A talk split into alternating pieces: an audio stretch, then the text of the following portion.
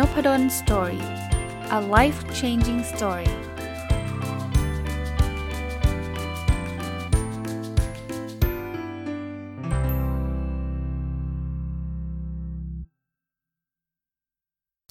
สวัสดีครับ ยินดีต้อนรับเข้าสู่นพดล Story พอดแคสต์นะครับ สัปดาห์นี้ก็เลยขอจะอยู่กับหนังสือเล่มนี้เป็นหลักเลยแล้วกันนะครับ เพราะว่าจริงๆมี บางเล่มที่อยากจะรีวิวนะครับหรือว่าบางเรื่องเป็นคอร์สออนไลน์ที่เรียนจบไปอยากจะรีวิว แต่ว่าเกรงว่าตอนเดียวมันจะไม่จบ แล้ววันนี้น่าจะเป็นวันศุกร์นะเดี๋ยวมันจะติดวันเสาร์อาทิตย์เสาร์อาทิตย์วันเสาร์จะเป็นวันที่ผมมารีวิว ไม่ใช่รีวิวฮะเป็นการจัดรายการ Weekend Entrepreneur นะครับแล้วก็วันอาทิตย์เนี่ยจะเป็นวันที่ผมตอบคำถามแล้วก็อัปเดต Personal OKR นะครับเดี๋ยวมันจะขาดตอนไปก็เลยขอเอาอีกหนึ่งบทจากหนังสือที่ชื่อว่า1000 plus Little Things Happy Successful People Do Differently ของคุณ Mark and Angel Chernoff มาเล่าให้ฟังอีกสักหนึ่งบทนะ ก็เป็นบทที่ผมคิดว่าน่าจะเป็นประโยชน์อีกเช่นเดียวกันนะครับ บทนี้มีชื่อว่า 12 Things Highly Productive People Do Differently นะคือแปลตรงตัวครับ บอกว่า 12 สิ่งที่คนที่ productive สุดๆ เนี่ยเขาจะทำไม่เหมือนคนอื่นนะ ผมว่าหลายคนอาจจะอยากที่จะ เป็นคนที่เป็น productive คนที่ทำงานเสร็จได้อย่างรวดเร็ว แล้วก็มี impact มีอะไรต่างๆ เรามาดูกันว่าคนเหล่านี้เนี่ยเขามักจะทำอะไรกันนะครับ เริ่มต้นข้อที่1นนะเขาเขียนบอกว่า create and observe to do list อ่าฟังดีๆนะครับ คือไม่ใช่ to do list นะ create and observe a to do list เนี่ยคือการสร้างแล้วก็การการพิจารณาสิ่งที่ไม่ควรทำ หลายคนเนี่ยคิดว่า productive คือการทำอะไรเยอะๆ จริงๆ ไม่ใช่เลยนะครับ อย่างน้อยๆ ก็ในเวอร์ชั่นของผมเองด้วยนะ ผมไม่คิดว่าการทำอะไรเยอะๆ เป็นเป็นสิ่งที่ productive สุดท้ายเนี่ยเราเราทุกคนมีเวลาเท่ากันคือ 24 ชั่วโมงต่อวันเนี่ย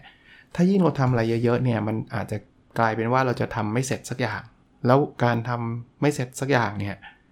มันอาจจะไม่ใช่สิ่งที่เราต้องการเนาะมันอาจจะไม่ได้เรียกได้ว่าเราเป็นคนที่ productive หรือต่อให้ทำอะไรเยอะๆ แล้วเสร็จทุกอย่างนะ ผมก็ยังคิดว่ามันก็อาจจะแสดงให้เห็นว่าสิ่งที่เสร็จมันอาจจะไม่ค่อยมีความหมาย หรือไม่ค่อยมี Impact สักเท่าไหร่นะมันอาจจะเป็นงานเล็กๆน้อยๆเช่นสมมตินะผมผมยกตัวอย่าง 2 วันแล้วกัน วันแรกเนี่ยผมอาจจะทำงานเสร็จ 10 อย่าง แต่งานที่เสร็จคือ 1 ตอบอีเมลครบ 2 ตอบอินบ็อกซ์ได้ 3 ผมนั่งเขียนจดหมายไปถามหรืออะไรอย่างเงี้ย ซึ่งมันอาจจะเป็น 10 อย่างย่อยๆ ที่ดูแล้วไม่ได้มี Impact อะไรเลย กับวันที่ 2 เนี่ย ผมอาจจะเสร็จอย่างเดียวคือเขียนบทความวิจัยส่งไป International Journal เสร็จ ผมมองว่าวันที่ 2 เนี่ย ผม productive กว่าวันแรกนะทั้งๆที่มันเสร็จแค่งานเดียวคือส่งบทความไป International Journal แต่มันมี Impact กับเป้าหมายผมมหาศาลเทียบกับวันแรกเนี่ยเสียนตอบอีเมลตอบ inbox เป็นร้อยๆอีเมลเลยนะครับอันนี้ยกตัวอย่างให้ฟังว่าคนที่เขา productive เนี่ยเขาจะทำ to do list นะครับก็คือ อะไรที่เขาจะไม่ทำอะนะแต่ละคนอาจจะไม่เหมือนกันนะ ส่วนตัวผมเนี่ยผมยกตัวอย่าง to do list ของผมนะที่พยายามจะไม่ทำนะครับถามว่าทำได้ทุกวันหรือเปล่า อาจจะไม่ได้ทุกวันนะ แต่ว่าส่วนใหญ่จะไม่ทำก็คือการเช็คโซเชียลมีเดียในช่วงเช้านะครับ การตอบอีเมลในช่วงเช้านะผมไม่ได้ว่าผมไม่เล่นโซเชียลมีเดียเลย หรือว่าไม่ไม่ตอบอีเมลเลย ผมเล่นแล้วตอบ แต่ว่าจะทำในช่วงเย็นมากกว่า หรือช่วงที่หมดแรงนะครับ หรือดู Netflix อย่างเงี้ย ต่อให้วันเสาร์อาทิตย์ผมก็มักจะไม่ค่อยดูตอนเช้า เพราะว่าผมเอาตรงๆนะผมเสียดาย willpower หรือเสียดายความ fresh ของสมองอะดู Netflix เราดูตอนเหนื่อยๆได้สบายมากครับ เราไม่ต้องใช้ concentration หรือไม่ต้องใช้แรงอะไรมากมายนะครับ เก็บแรงไว้ทำในสิ่งที่มันยากหรือที่มันสำคัญดีกว่านะข้อที่ 2 ครับ คนที่ productive มากๆเนี่ยเขาจะ organize your space and data นะคือเขาจะเป็นคนที่มีระเบียบ มีระเบียบคือ organize คือการจัดระเบียบ ระเบียบอะไรระเบียบเกี่ยวข้องกับเรื่องของ space space ก็แปลว่าที่ว่าง อาจจะเป็นมุมในของ physical นะ เช่น space ในเรื่องของโต๊ะทำงาน ในเรื่องของที่ทำงาน หรือ Data Data ก็คือข้อมูล คนคนกลุ่มนี้เนี่ยจะเป็นคนที่เขาจะไม่ใช่ว่าจะทำอะไรสักอย่างหนึ่งต้องหาใช้เวลาอีก 3 ชั่วโมง อย่างนั้นมันไม่ productive แน่นอนนึกออกไหมฮะ สมมุติว่าผมจะทำวิจัยอะ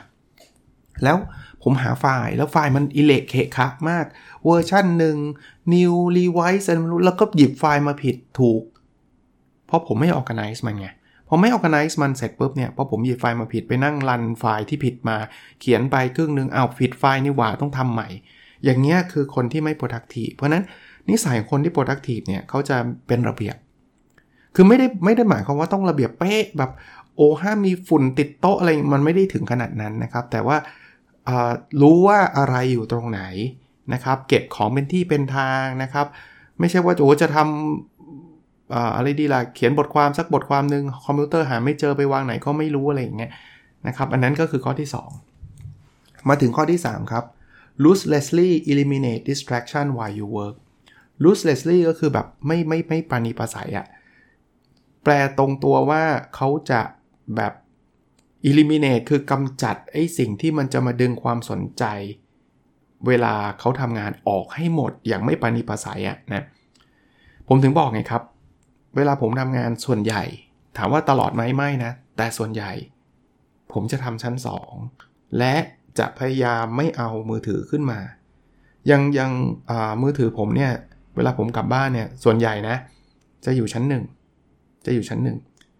แล้วถ้าเกิดผมอยากทำงานผมจะขึ้นมาทำชั้น 2 แล้วนั่งทำเงียบๆเลย อย่างเงี้ยงานจะได้เยอะจะได้เร็ว ถ้าจะโหดกว่านั้น ซึ่งถามว่าทำบ่อยไหมอาจจะไม่ได้บ่อยมาก แต่ก็มีตัดอินเทอร์เน็ต สิ่งที่ผมผมผมพูดพูดถึงสิ่งเหล่านี้นิดนึงนะ เพราะว่าบางคนมันบอกแหมมันนิดนิดหน่อยหน่อยเองอาจารย์มันไม่ได้อะไรมากมากครับ เราเคยสังเกตไหมครับว่า เวลามือถือมันดังขึ้นมาตึงดึงอะลายใครวะ ถึงแม้ว่านะเรายังไม่ได้กดดูตอนนั้นนะแต่ใจมันไปละ จากการที่เราโฟกัสกำลังเขียนบทความกำลังเขียนหนังสืออยู่เนี่ยใครวะ แล้วเดี๋ยวเชื่อไหมเราจะอดไม่ได้เดี๋ยวก็ตึงดึงกดดูซะหน่อยมันจะใช้เวลามากไหม ดูเหมือนครั้งเดียวไม่มาก แต่มันเป็น 10บสครั้งไงครับ คอมพิวเตอร์เหมือนกัน ผมเนี่ยอย่างที่ผมบอกผมอาจจะไม่ได้ถึงขนาดโหดขนาดตัดอินเทอร์เน็ตของคอมทิ้งเพราะว่าเอาตรงๆนะ ผมก็ อาจจะต้องมีการ search หาข้อมูลข้อมูลอยู่บ้าง แต่ถามว่าเคยไหมเคยนะครับ ที่ผมมั่นใจแน่ๆว่า ผมไม่ต้องใช้อินเทอร์เน็ตนะผมตัดทิ้งเลยนะ แต่สิ่งที่ผมทำทั้งในมือถือและทั้งในอินเทอร์เน็ต คือผมปิด notification หมดครับ เอาเป็นว่าเกือบหมดแล้วกัน ทุกอย่างครับตอนนี้ใครส่งไลน์มาจะไม่มีการเตือนผม ผมจะไม่รู้จนกว่าผมจะเข้าไปดูเอง ซึ่งซึ่งพอมันไม่เตือนเนี่ย ก็ดีฮะทำงานเนี่ยผมจะปิดไลน์เลยด้วยซ้ำ เพราะบางทีมันไม่เตือนมันก็ทำกระพริบกระพริบคือไอ้พวกแอปพลิเคชันพวกนี้มันวางแผนให้เราสนใจอยู่แล้วครับ มันไม่เตือนมันก็ทำให้เรารู้ว่าว่ามาแล้วนะมาแล้วนะอะไรเงี้ยนั้นถ้าท่านไม่ถึงกับโหดขนาดตัดอินเทอร์เน็ตเนี่ยผมแนะนำเลยนะ ตัด notification บอกอาจารย์ตัดเฉพาะช่วงอาจารย์ทำงานหรือเปล่าจริงๆ ผมตัดหมดเลยนะ ตอนเนี้ยมือถือผมจะเงียบเงียบเก็บ คือไลน์เข้าผมก็ไม่รู้แมสเซจเข้าผมก็ไม่รู้นะ จนกว่าผมจะเข้าไปดูบางคนก็บอกอาจารย์ไลน์มาแล้วอาจารย์ไม่ตอบ ผมก็ไม่ได้จ้องอยู่หน้าไลน์นี่ แล้วผมอย่างที่ผมบอก ผมก็จะไม่ใช้เวลาในช่วงที่ทำงานมาทำสิ่งนี้ ถามว่าทำแบบนี้ดีไหมดีระดับหนึ่งทีเดียวแหละนะครับ เพราะนั้นข้อ 3 เนี่ยผมสนับสนุนเลยนะ ลองทดลองดูก็ได้นะครับ เอา distraction ออก ถ้าไม่ไม่ได้พูดถึงโซเชียลมีเดีย distraction อื่น ๆ มีอะไรบ้าง เช่น คนรอบข้างครับ บางคนทำงานเนี่ยเขาถึงมีข้อแนะนำไง บางทีทำงานแล้วมันทำไม่ได้เพราะเพื่อนชวนคุยมั่งนู่นนี่นั่น บางทีเขาเลยแนะนำบอกว่าเราอาจจะต้องไปหาสเปซของเราไปหาที่ว่างของเรา เช่น ถ้าเรื่องไหนที่เราต้องโฟกัสสุดๆเนี่ยถ้าเรามีห้องทำงานก็อาจจะต้องปิดห้อง ถ้าไม่มีอาจจะไปห้องประชุมหรือไปที่ไหนสักที่ที่มันไม่ได้ถูกรบกวนมากนะถ้าเป็นไปได้นะข้อที่ 4 ครับ set and pursue smart goal คือตั้งเป้าหมายแหละ smart เราเราเราคุยกันมาบ่อยมากแล้วเนาะผมพูดอีกทีแล้วกันสำหรับหลายคนอาจจะเคยฟังครั้งแรกก็ได้ smart มาจากคาว่า specific แปลว่าเฉพาะเจาะจง เวลาตั้งเป้าหมายต้องเฉพาะเจาะจง M คือ measurable คือต้องวัดได้ชัดเจน A คือ attainable คือสามารถทำได้นะ ไม่ใช่ว่าตั้งโกแล้วทำไม่ได้นะครับ R คือ relevant คือมันต้องเกี่ยวข้องกับสิ่งที่เราสนใจ แล้วก็ T คือ timely ก็คือมันต้องมีกำหนดเวลาว่าจะต้องเสร็จเมื่อไหร่นะครับ การที่เรามีโกเนี่ย แล้ววัดได้ชัดเจนเนี่ย มันจะมีแรง มันจะทำให้เราเนี่ย เหมือนมีแรงผลัก ดันเพิ่มขึ้นมากกว่าไม่มี เอางี้ผมง่ายๆเลย ผมมีหนังสือเล่มหนึ่งอันนี้ อันนี้พูดประกาศออกออกสื่อเลยก็แล้วกัน ออกสื่อก็คือออกนบดอนสตอรี่มีหนังสือเล่มหนึ่งที่แบบว่าจะเขียนจะเขียนจำได้ไหมผมบอกว่าผมจะเขียนหนังสือให้ได้ 3 เล่มในปีนี้นะ ซึ่งตอนแรกออกมาได้เล่มเดียว เพราะว่าผมไม่ได้มี smart goal ที่ชัดเจนมากนะถึงแม้ว่าผมใส่ใน OKR ว่าจะเป็น 1 เล่มเออจะเป็น 3 เล่ม แต่ว่าเล่มไหนก็ไม่รู้ใช่ไหมแล้วมันก็อีเหละเขะขะเดี๋ยวเล่มนั้นเขียนไปนิดนึงต่อมาเขียนเล่มนี้ วันนี้ก็เลยเขียน goal ไว้ชัดเจนบอกว่าภายในสิ้นปีนี้อีก 30 วันโดยประมาณเนี่ยผมจะทำ OKR เล่มภาษาอังกฤษให้เสร็จอะลองดูนะครับว่าผมจะทำได้หรือเปล่า ไม่ไม่แน่ใจนะ แต่ว่าเดี๋ยวจะเขียนจะเขียนทุกวันแหละนะครับ โอเค ก็พูดไปแล้วนะครับ เดี๋ยวลองดูเนี่ยข้อที่ 5 นะครับ break down goals into realistic and high impact tasks คือเราทำ goal เสร็จปุ๊บเนี่ยเป้าหมายเนี่ย เราควรจะต้อง break down มันออกมา ไม่ใช่ว่าเขียนเขียนหนังสือมันกว้างไปใช่ไหม realistic high impact task คืออะไร คือมันต้องเป็นงานที่แบบจับต้องได้ชัดเจนแล้วมันมี impact เพราะนั้นเขียนหนังสือสิ่งที่ผมต้องทำคือเขียนง่ายๆเลย วันนี้จะเขียนบทที่ 1 ให้เสร็จ วันนี้จะเขียนบทที่ 2 ให้เสร็จ บทที่ 3 ให้เสร็จไปเรื่อยๆครับ เพราะฉะนั้นเนี่ยเราเราไม่งั้นโกมจะกลายเป็นเขียนหนังสือมันก็ลอยๆนะครับ specific ลงไปยิ่ง specific ยิ่งดีนะครับ แต่ task มันจงไม่ใช่ว่าเปิด Microsoft Word อันนั้นไม่ใช่ task ที่มันมี impact เปิดมันไม่ได้หมายความว่าเขียนบอกเลยเขียนกี่หน้านะครับ ข้อ 6 work when your mind is fresh and put first things first อันนี้เมื่อกี้พูดไปแล้วนิดนึงด้วย ว่าให้เราทำงานในช่วงเวลาที่เรากำลังมีความคิดที่มันปลอดโปร่งนะครับ แล้วอะไรที่มันสำคัญเราเอามาทำก่อน ผมส่วนตัวจะเป็นคนที่ fresh ในช่วงเช้า คราวนี้แต่ละคนอาจจะไม่เหมือนกันนะครับ ต้องบอกแบบนี้นะครับ บางคนอาจจะบอกอาจารย์เช้ามันง่วง ผมทำอะไรไม่ได้เลย ก็ท่านอาจจะเป็นถ้าใครเคยฟังหรืออ่านหนังสือผมเนี่ย Future Mindset เนี่ย เราบอกว่ามนุษย์เรามันมี 3 แบบนะ เป็นนกลากคือพวกตื่นเช้าชอบทำอะไรเช้าๆนะครับ เป็นนกฮูกพวกนี้คือชอบทำอะไรดึกๆ แล้วมันเฟรชมากแต่เช้าไม่ไหว หรือเป็นนกแบบ third bird third bird คือนกประเภทที่ 3 คืออยู่ระหว่างแบบที่ 1 กับแบบที่ 2 ท่านก็ต้องหาตัวของท่านเองให้ได้นะว่าช่วงไหนท่านเฟรชแล้วเอางานที่สำคัญมาทำที่ที่ทำงานที่สำคัญก่อนเพราะว่า มันเหมาะกับพลังท่านนะในเกาะแม้ถ้าถ้าพลังท่านมาเต็มเต็มหลอดเนะเต็มเปี่ยมเนี่ยท่านจะทำอะไรที่มันยากๆได้ได้ดีนะครับ ไม่ใช่ว่าไปเอาเวลานั้นไปทำโซเชียลมีเดียซึ่งมันไม่ต้องใช้พลังเยอะมากนะครับ เพราะฉะนั้น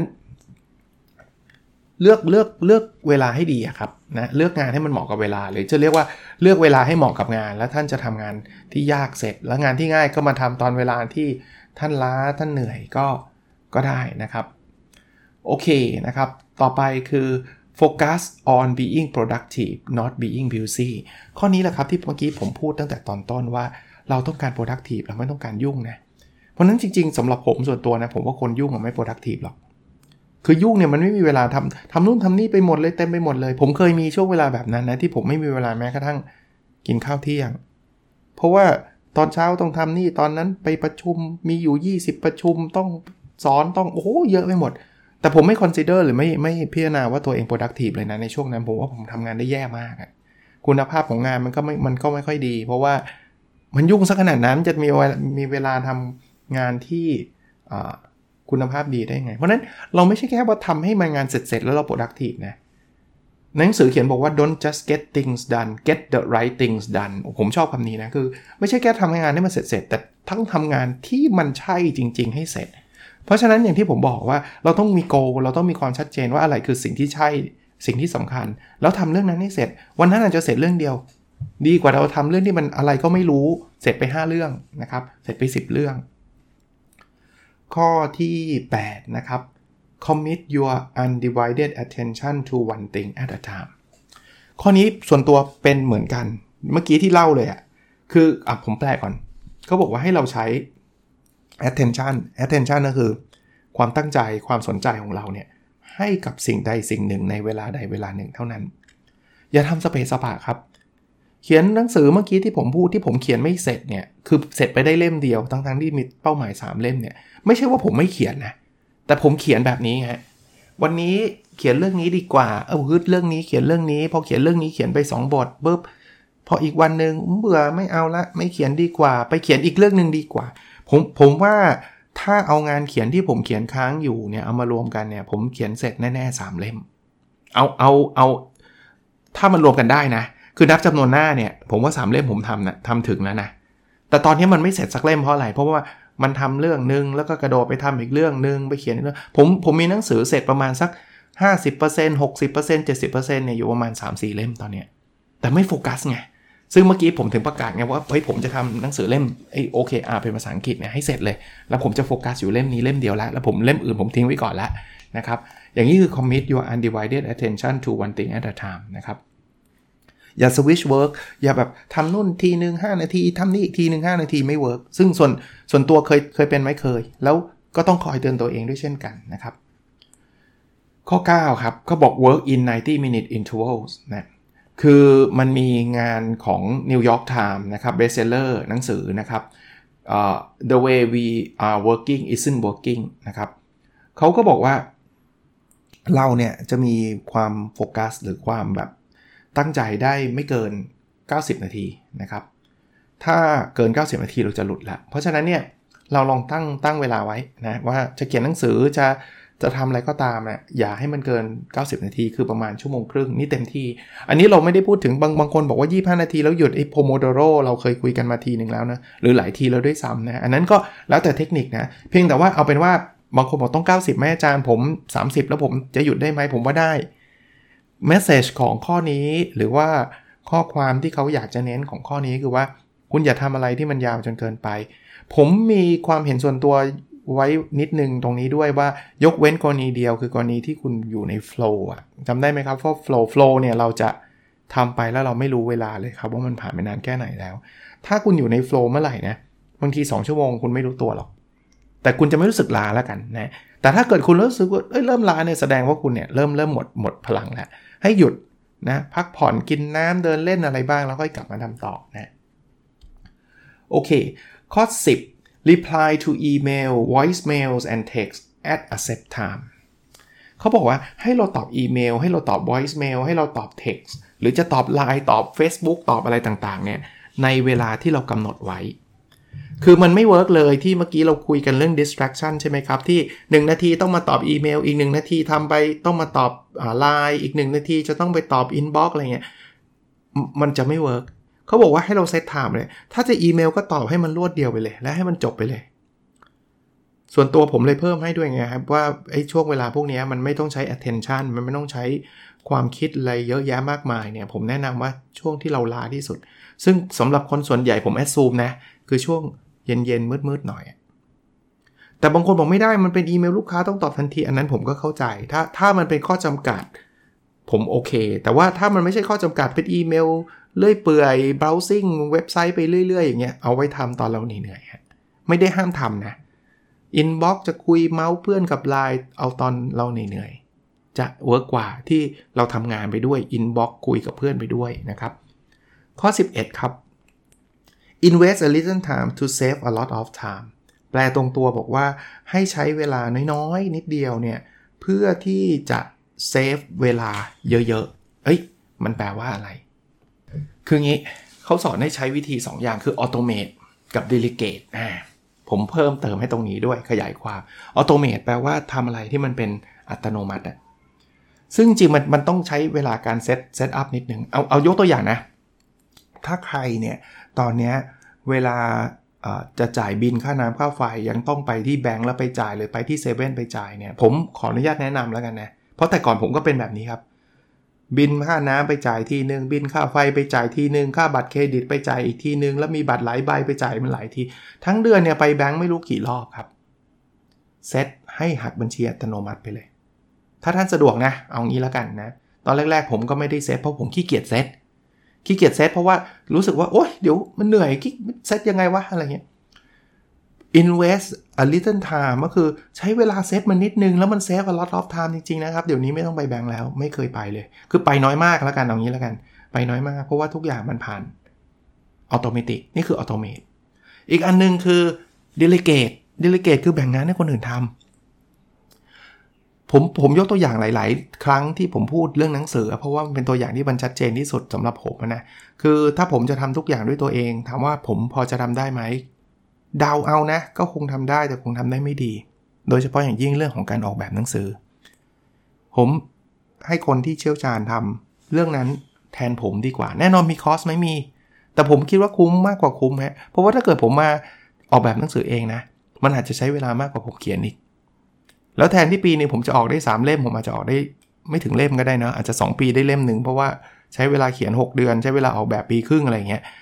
เอ่อดีเลเกตได้ดีเลเกต แล้วมันจะคุ้มค่ากว่านะครับ อันนี้ก็คือข้อที่ 11 นะ ที่เขาบอกว่าลงทุนนิดนึง เพื่อ save เวลาให้มันเยอะเยอะกว่านั้นนะครับ ข้อ 12 แล้วข้อสุดท้ายนะฮะ narrow the number of ventures you are involved in คือพยายามลดไอ้พวกโปรเจกต์โครงการอะไรต่างๆ ให้มันน้อยลงหน่อย ผมไม่ได้บอกว่า เฮ้ย เวลาทำโครงการเลือกทำอย่างเดียวนะ ห้ามทำพร้อมกันหลายอย่างทำหลายอย่างได้แต่อย่าเยอะจนเกินไป คราวนี้คำว่าเยอะเนี่ยผมคิดว่าตัวท่านเองอาจจะต้องประมาณการกันเอาเองเนาะว่าท่านมี capacity มากแค่ไหน ที่จะรับโครงการเหล่านั้น ผมเนี่ยเป็นคนรักงานวิจัยนะแต่มาถึงจุดหนึ่งเนี่ยผมอาจจะต้องหยุดเหมือนกัน คือคือผมอาจจะโชคดี เพราะว่าพอคนรู้ว่าผมชอบงานวิจัยเนี่ยพอมันมี opportunity ใช่ไหมมันมีโอกาสก็จะมีคนชวนอาจารย์ทำวิจัยด้วยกันไหม ซึ่งพอพูดถึงวิจัยตาผมก็จะแบบ มีมีประกายขึ้นมาทันทีอะแบบอยากทำอยากทำอยากทำเอาสิเอาสิเอาสิแต่พอเราเริ่มรู้สึกว่า เฮ้ยค้างอยู่ที่เรา 3 4 5โปรเจกต์เริ่มไม่ไหวล้วที่ยังมีงานวิจัยที่ยังรู้สึกผิดอยู่เลยนะ ว่าแบบเออเขาเราก็ไปตอบรับว่าชวนเขาทำเรียบร้อยเขาเขาก็ชวนกันนะนะเราก็ทักทายไปแล้วก็เป็นอาจารย์ท่านหนึ่งนะแล้วแบบแล้วเราก็ค้างไว้ไม่ยอมทำต่อเนี่ย เพราะว่าเราไปทำวิจัยเรื่องอื่นเต็มไปหมดเลยไง ตอนนี้ก็เลยคิดว่าเอาละเราขอเขียนงานวิจัยที่มันเป็น existing อยู่ก่อน ตอนนี้เลยยังไม่ได้มีโปรเจกต์จะไป initiative ทำอะไรใหม่ๆ ทั้งๆที่โอ้ยมีหัวข้อวิจัยหลายหัวข้ออยากทำนะ สนใจแต่ว่าก็ต้องดู capacity ของตัวเอง หลายท่านอาจจะเก่งกว่าผม อาจจะทำได้มากกว่าผมพร้อมๆกันก็โอเค หรือถ้าเกิดท่านรู้จัก delegate อย่างที่ผมบอกนะ เดี๋ยวนี้ก็ใช้นะครับ ผมก็มีผู้ช่วยวิจัยหลายคนช่วย save time save เวลาผมพอสมควรทีเดียว ก็ให้เขาช่วยทำนะครับ ก็หวังว่าจะเป็นประโยชน์นะครับผมออย่างที่บอกสัปดาห์นี้อาจจะพูดถึงหนังสือเล่มนี้เยอะนิดนึงนะครับ เพราะว่าผมคิดว่ามันก็เป็นทิปเล็กๆน้อยๆแล้วก็เปลี่ยนบรรยากาศด้วยนะท่านฟังผมรีวิวหนังสือมาพอสมควรสัปดาห์นี้ก็ยังมีรีวิวอยู่นะครับ แต่ว่าอาจจะน้อยลงนิดนึงนะครับยังมีหนังสืออีกหลายเล่มที่ผมอ่านจบ แล้วก็คิดว่าน่าจะเอามาเล่าให้ฟังได้ไว้สัปดาห์หน้าจะมามามาเล่าให้ฟังอีกทีนะครับผมสรุปให้ฟังสำหรับสัปดาห์นี้สำหรับวันนี้นะครับ 12 สิ่งที่คนที่ productive ทำ ข้อที่1นนะเขาจะทำ to do list ก็คือเขาจะกำหนดสิ่งที่เขาจะไม่ทำนะข้อที่ 2 คือเขาจะจัดระเบียบเรื่องของ space เรื่องของ data ให้ดีนะครับ ข้อที่ 3 เนี่ยเขาจะลดไอ้หรือกำจัดไอ้ distraction นะครับ สิ่งที่มันดึงความสนใจเขาออกไปในระหว่างการทำงาน ข้อที่ 4 เขาจะเซตเป้าหมายที่มันเป็น smart goal ที่มันวัดได้จะต้องได้ชัดเจน มีเวลาชัดเจนนะข้อที่ 5 คือเขาจะไม่ได้เขียนแต่โกแต่เขาจะบอกว่าว่างานที่เขาต้องทำคืออะไรนะครับ ข้อที่ 6 คือเขาจะทำงานที่มันสำคัญกับโกเขามากๆในในช่วงเวลาที่เขา fresh ที่เขาสดชื่น ข้อที่ 7 นะครับ การ productive ไม่ได้แปลว่ายุ่งนะครับ ยุ่งเนี่ยไม่ใช่ productive นะครับ เราต้องทำในสิ่งที่มันจำเป็นและสำคัญจริง ๆ ไม่ได้นับว่าทำเยอะแปลว่า productive ข้อที่ 8 นะครับเขาจะเวลาจะโฟกัสเขาจะโฟกัสในเรื่องใดเรื่องหนึ่งในเวลาใดเวลาหนึ่งนะไม่ใช่ทำไปเปลี่ยนไปอิเล็กเคขานะครับ ข้อที่ 9 คือทำงานอย่าให้มันเกินสัก 90 นาที เพราะเราจะลา ข้อที่ 10 นะครับ จะตอบอีเมล ตอบไลน์ตอบ voice mail ตอบ text ต่างๆเนี่ยตอบในช่วงเวลาเดียวกัน แล้วก็ตอบรวดเลย อย่าไปตอบบ้างแล้วหยุดแล้วอีก 5 นาทีมาตอบต่อนะข้อ 11 คือ ลงทุนทำอะไรนิดหน่อยเพื่อที่จะ save เวลาในอนาคตที่เราพูดถึงเรื่องของ automate นะครับทำอะไรที่มันให้มันเป็นอัตโนมัติไปหรือ delegate นะครับ ลองติดต่อพูดคุยหาคนทำงานรับช่วงต่อจากเรา ถ้าถ้าเป็นไปได้เนี่ยก็จะดีนะครับ แล้วก็ 12 นะครับ คืออย่าไปทำโปรเจกต์มากเกินไปนักนะก็คิดว่าน่าจะเป็นวันศุกร์นะครับก็ขอให้เป็นวันศุกร์ที่สดใสสำหรับทุกท่านนะครับ แล้วเราพบกันใน episode ถัดไปครับ สวัสดีครับ